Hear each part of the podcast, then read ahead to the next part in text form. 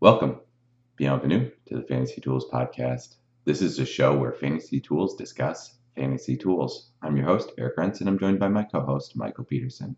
Our mission is to discuss fantasy baseball and the tools that we're developing that help us manage our teams. Cue that intro music.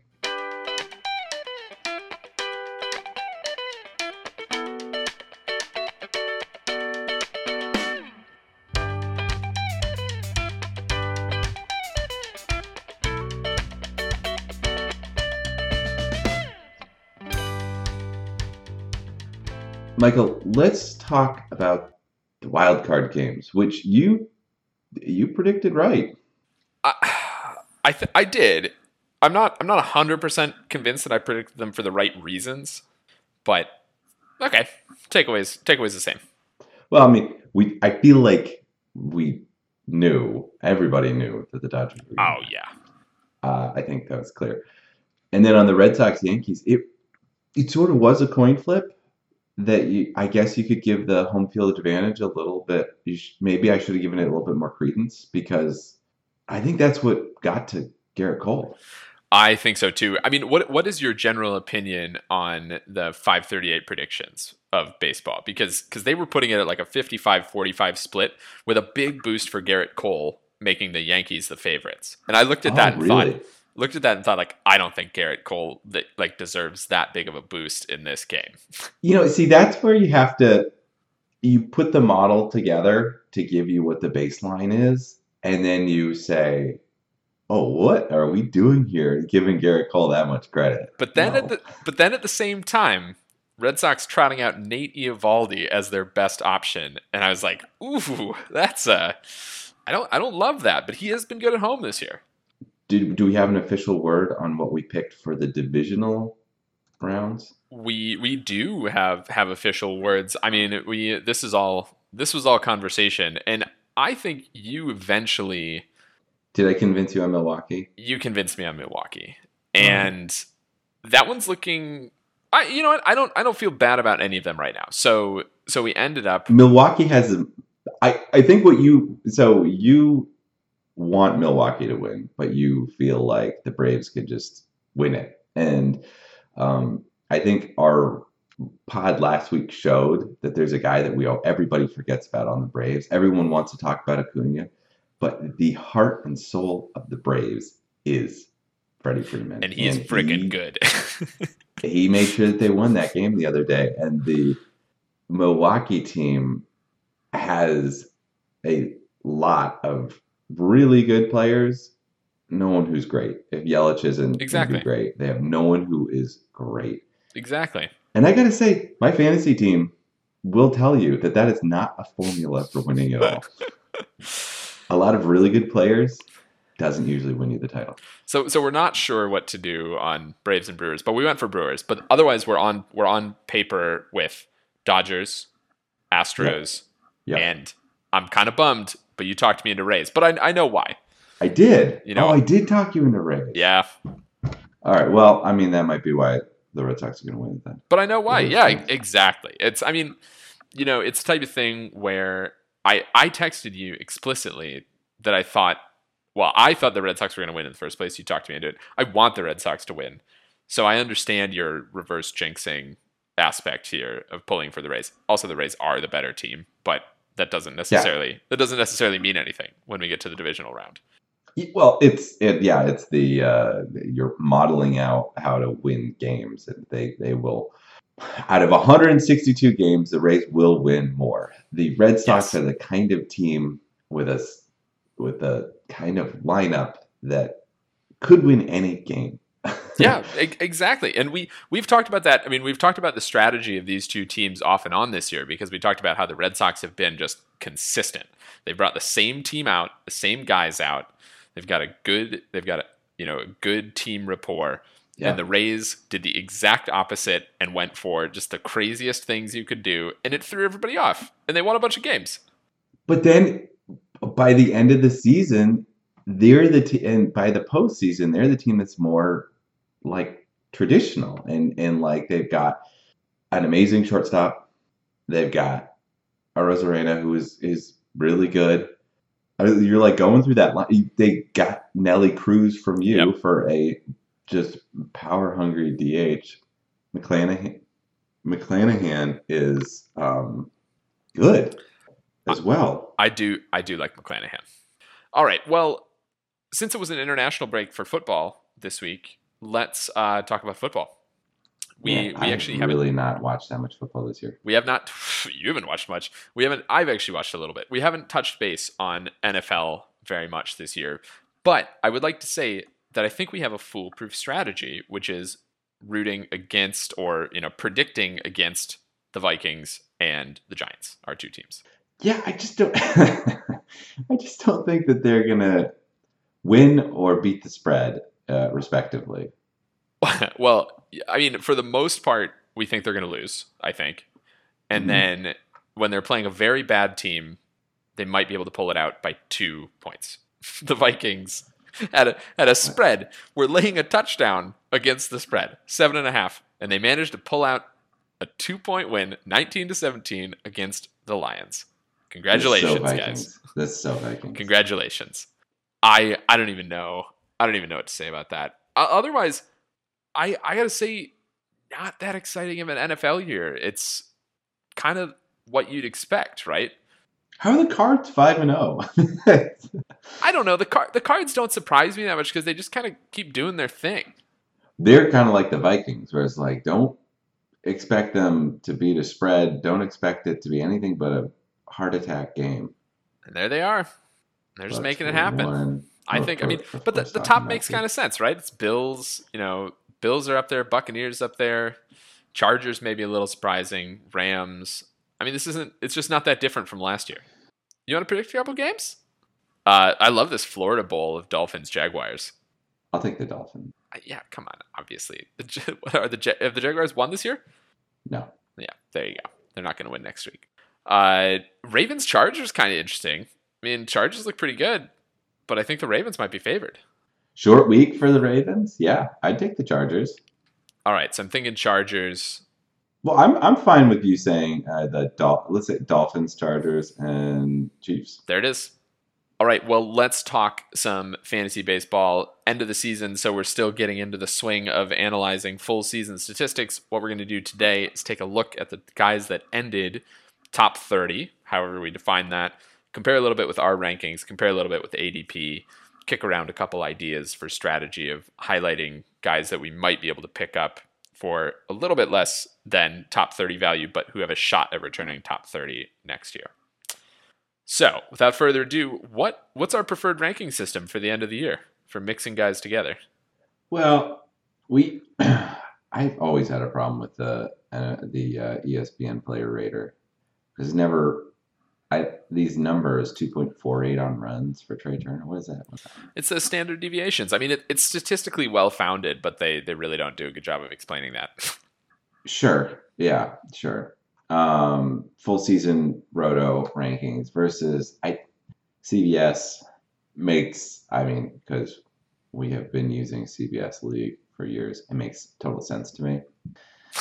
CBS is a complete black box. How they pick their rankings. I know, but I like recognize it. I know. You know, Same. there's there are other modeling systems where it's just like I I just know what the results are and I know how to like you know take them and, and package them. So the difference is here's the top three in um, CBS: Vlad Guerrero, Bo Bichette, Bo Bichette, Trea Turner, and in the player rater at ESPN, Trea Turner, Bo Bichette, Starling Marte. I mean, Marte's in there because he had the monster stolen bases outlier. I mean, so Michael, I think it's pretty clear. We our rankings had Trea Turner third. So which one do we like better? yeah. Okay. Um, what did what do we predict for uh, for Marte stolen bases? Twenty five. What do you end up with? See, also you can't you can't find that in the when you're That part I agree. That part is is incredibly frustrating. Well, he ended up with forty seven. Okay, so that's not not great. wow, the green light was on for him. Not wasn't it? great, but we weren't we weren't you know wrong wrong. Yeah. Okay. Well, so let's see. Let's go through pitchers really had a down year, didn't they? On the player rate, are you talking about? Yeah. Yeah. Like usually there's like one of the top, like two of the top pitchers are, uh, two of the top five players end up being pitchers. Right. And this year, Yeah. the first one in in CBS is Max Scherzer at 13, and he's number five in ESPN. That tells you a little bit different about their ratings. Right. But wh- what that says, I mean, for the most part, is that uh, is that flat. there was a little bit more average in pitching. There were no extreme Yeah. outliers. Yeah, mo- flatter yeah. distribution is I I should have I should have said that that before. Yeah. Yeah. Um, Okay. Well, let's see. Uh, ESPN has Trea Turner, Bo Bichette, Starling Marte, Vlad Guerrero Jr., Max Scherzer, Jose Ramirez, Fernando Tatis, Shohei Ohtani, Walker Buehler, Liam Hendriks. Let's go top twelve. Cedric Mullins and Zack Wheeler. So I guess the I guess the real question in that list is how well did people predict Mullins? Mullins. Yeah, Mullins is the one that came out of nowhere. So can you give me can you give me his full season numbers? I want to look at our uh, Cedric Mullins was 588 in Fantasy Pros rankings preseason. we had him five we had him five ninety two, but I can give you our Not much better, big boy. well here's our here's our main problem, plate appearances two eighty two. Oh, okay. So since everything is linear, I mean, well, to be fair, since everything's linear, we can boost that. So even if you multiply that by a factor of two, we only forecast him for six home runs and 12 stolen bases. so we messed up. We had nothing on Cedric Mullins. Oh, so he got to 30 30. Wow. Yes, he did. He got 30 30, 291. Um, he had 59 RBIs and 91 runs. So the question is is there a ranking system? I guess, you know, listening to those top 12, the one that strikes me is Cedric Mullins. So is there a ranking system that would have allowed you to get Cedric Mullins? And I kind of think no. No, no, there's uh, you can't. Yeah. a five star prospect who floundered for a couple of years and is on a bad team. Wh- wh- where's the rankings? How is the ranking system going to be able to predict that he was going to be a top 12 player? Yeah, it's. I mean, it's a good question. Like, obviously, we've talked about our ranking system in the past, and it's so contingent on previous performance. And the main shortcoming of that, the the most demonstrable shortcoming of that, is the fact that we couldn't forecast, we couldn't uh, forecast Vlad Guerrero Jr. this year because he had no track record that we could that we could use. Right, right. Because so the way that you forecast a season of the MLB forecast is two different ways. You have scouting and you have the stats department. I don't think either one of those would have been able to predict Mullins because the fantasy folks who go on the scouting, nobody had Mullins. Yep. And then the ones who are going on the stats, nobody had Mullins. The only way that you possibly could have had him is if you had an understanding of how many plate appearances he would have during the season, and you were forecasting him based on who you thought he was going to be three years ago, when people were like, if you were to have the straight line of his MLB go from when, like three, four years ago, when it was like, this guy is going to be a good player. Cedric Mullins was talked about. Yep. Oh yeah, So I, I just, he's not a player that you can predict. now the opposite is probably true for, well, it's similar for Ohtani, right? Because everybody, Yeah. everybody's liked him. yeah. I like him.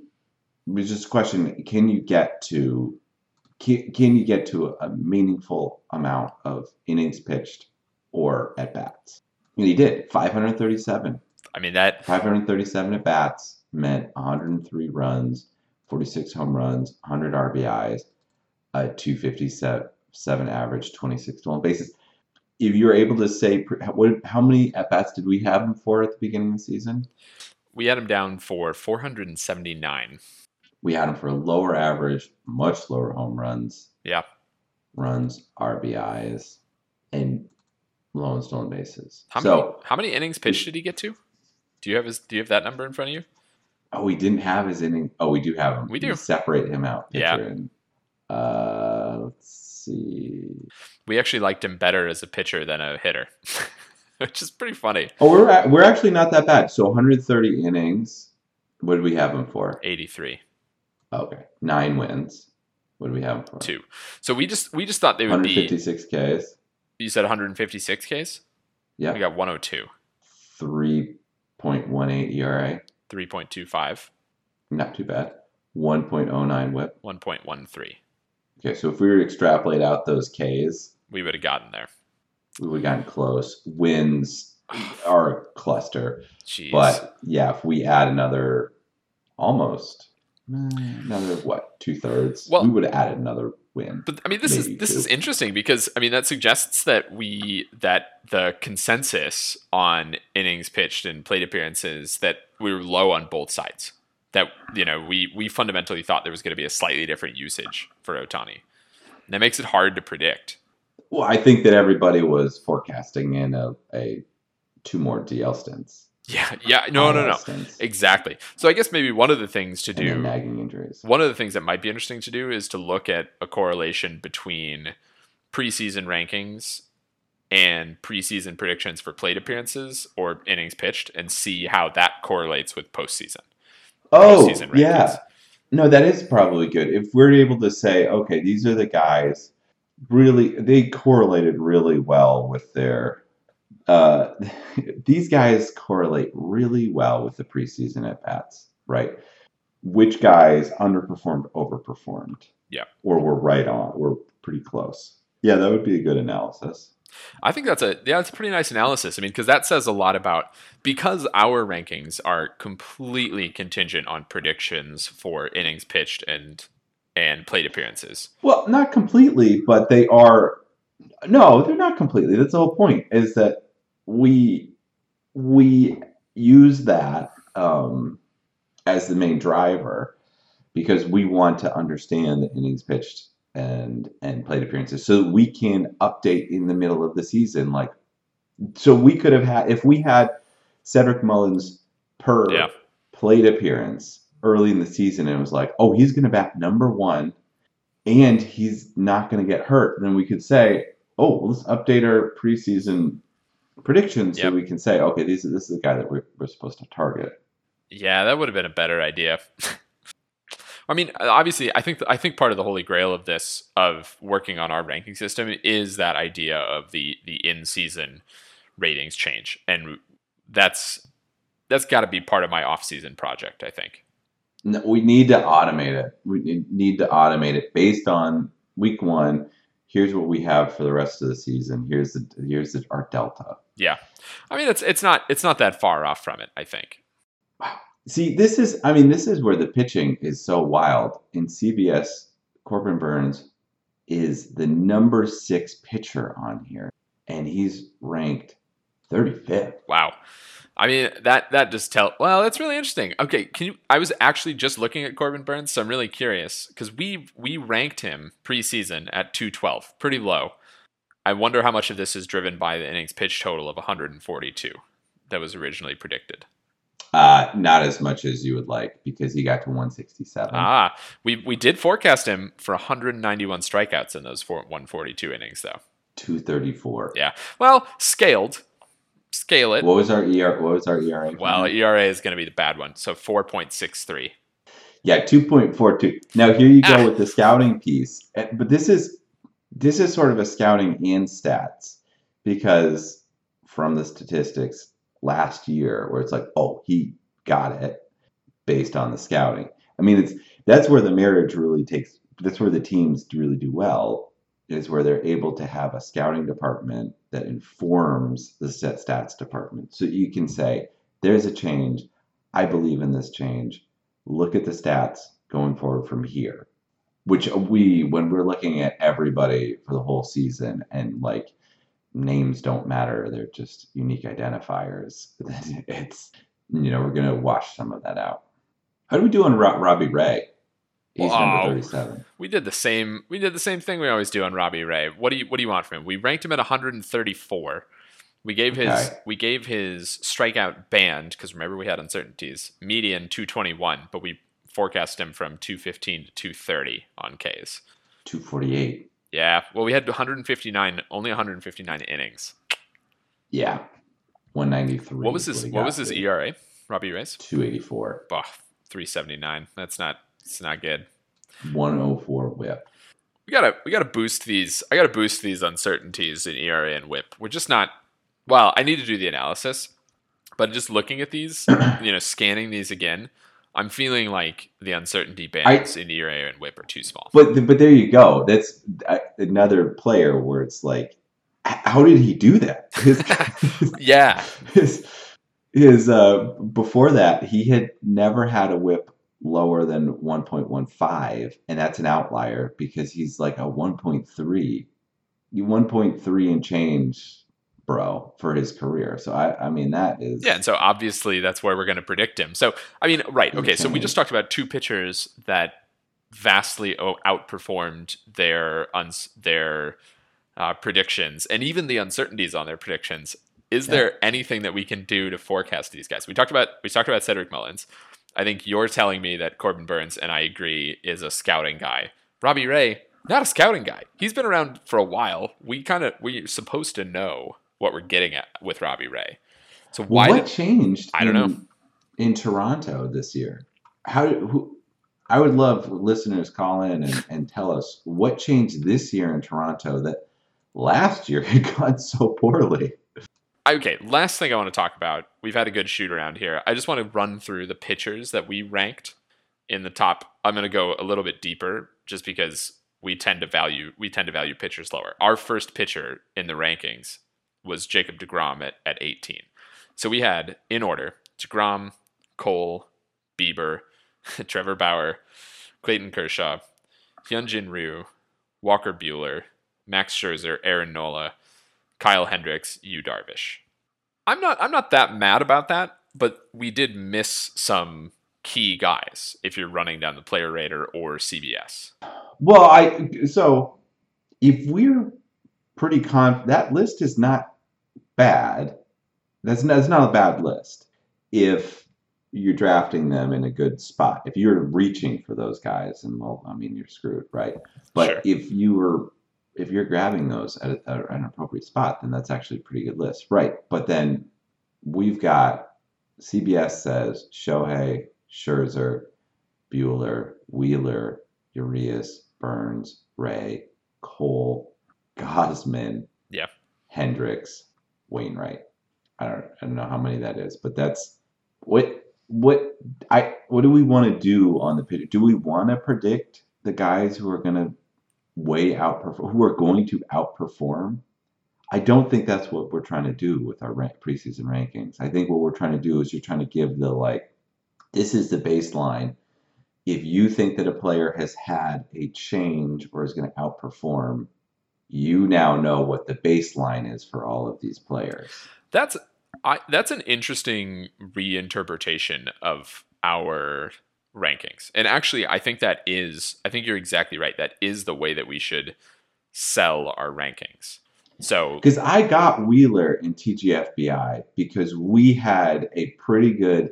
This is like, this is where he should be. This is what the value he should be is.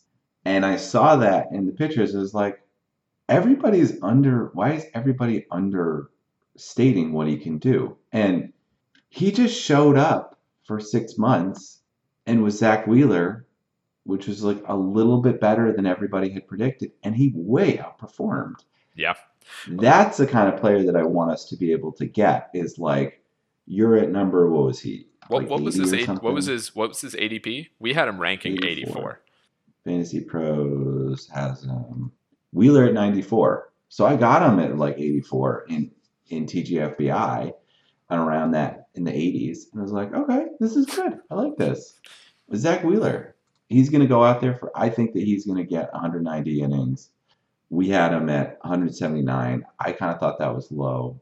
We were pretty low on all the innings pitched. Yep. He's like, I think that he's going to be able to go out there and pitch, and he did. And he, you know, that's the kind of those are the guys we want to kind of highlight slightly above where they're supposed to be in ADP. We're helping people to highlight. Okay, people. I'm I'm starting to come around with in our fourth year of of producing rankings, we've finally figured out how to tell people what's happening with our rankings.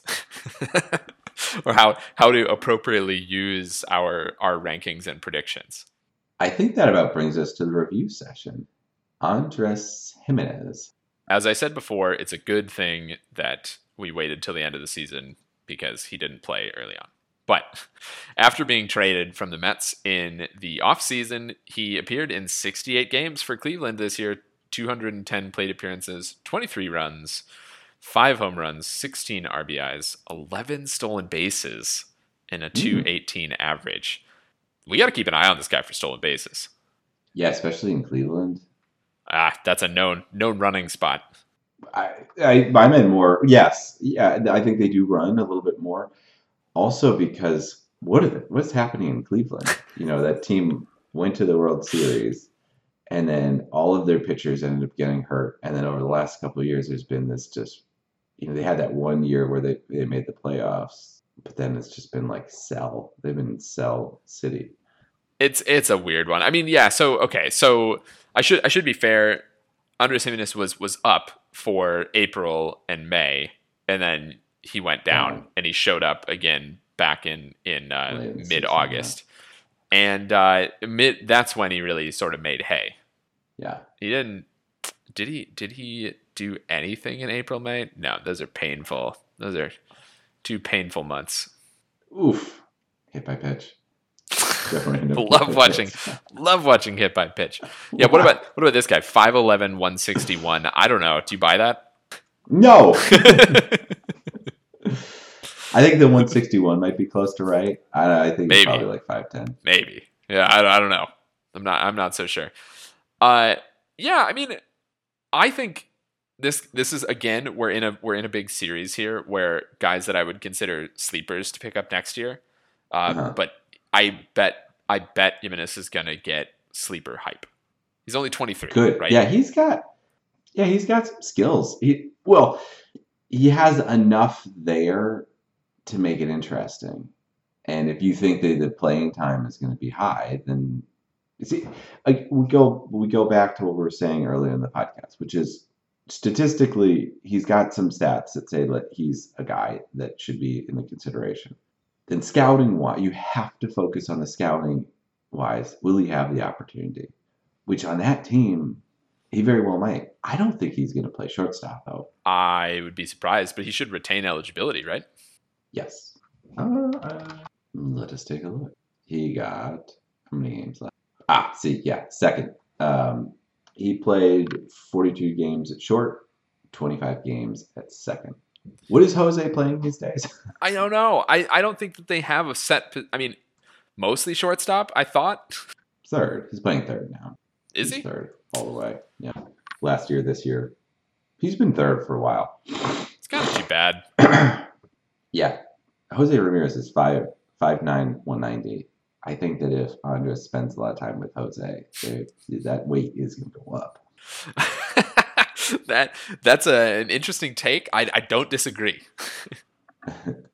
Yeah, so I, I think he's going to be a player that's going to be fun to watch. He's going to be a player that in spring training that we're going to have to get a good sense. He, he might not make the team next year. He might be their starting shortstop. I I agree. I think I think he's gonna get. I think he's gonna get sleeper hype, but the the buzz line, the tagline is gonna be if he plays. Yeah, if he plays with the depth chart here, who's supposed to be shortstop? Oh, Amed Rosario. Who's this? and- eh, Oh, he's so he's listed on ESPN has him listed as the second baseman okay. on the depth chart, All right. starting Let's see it. baseman. Fantasy wise, that could be helpful for him, especially if he could have dual eligibility. I will take a late round flyer on him. I think. Yeah. Very late. TGFBI. Oh yeah. This is a TGFBI. This is a guy that could swing some stuff in TGFBI for you. I know. I highly doubt that he's going to be Cedric Mullins. Well, he doesn't have the power, but Cedric Mullins doesn't have the power for three home runs. uh, you made you make a good point. We'll see what happens. We'll see. I'm very curious. You know, when we do the way too early rankings, I'm going to pay special attention to Cedric Mullins. Okay, this this was not supposed to be a Cedric Mullins review. Andres Gimenez, are you going to take a sleeper on him? You think he's you think he's a sleeper flyer late round? I will take a flyer on him as a sleeper. Yeah. Uh, potentially. We'll see. Potentially. if yeah. the if if the time is right and you know now that i've now that i've said this there's no way that he starts the season in the mlb next year or something he's a, he's a good player to take a flyer on though, um, because he's going to be high um, higher reward, but also it's going to be pretty clear if he like doesn't make the roster on opening day. Well. like okay, well let's drop him. Pay attention on the waiver. That is absolutely true. All right, who are we doing next week? Willie Castro. Willie Castro. It is. Time for a little housekeeping. Be sure to subscribe to us on iTunes and follow us on Twitter, Fantasy Tools, Mind the Z. Thank you, Mild Manor, for letting us use your tunes. Be sure to follow them on SoundCloud and Facebook. Feel free to email us with questions or comments. Send us messages at fantasy.tools at gmail.com. Again, Mind the Z. All I've got left is, worst of luck to you, buddy. Worst of luck to you too. Yeah,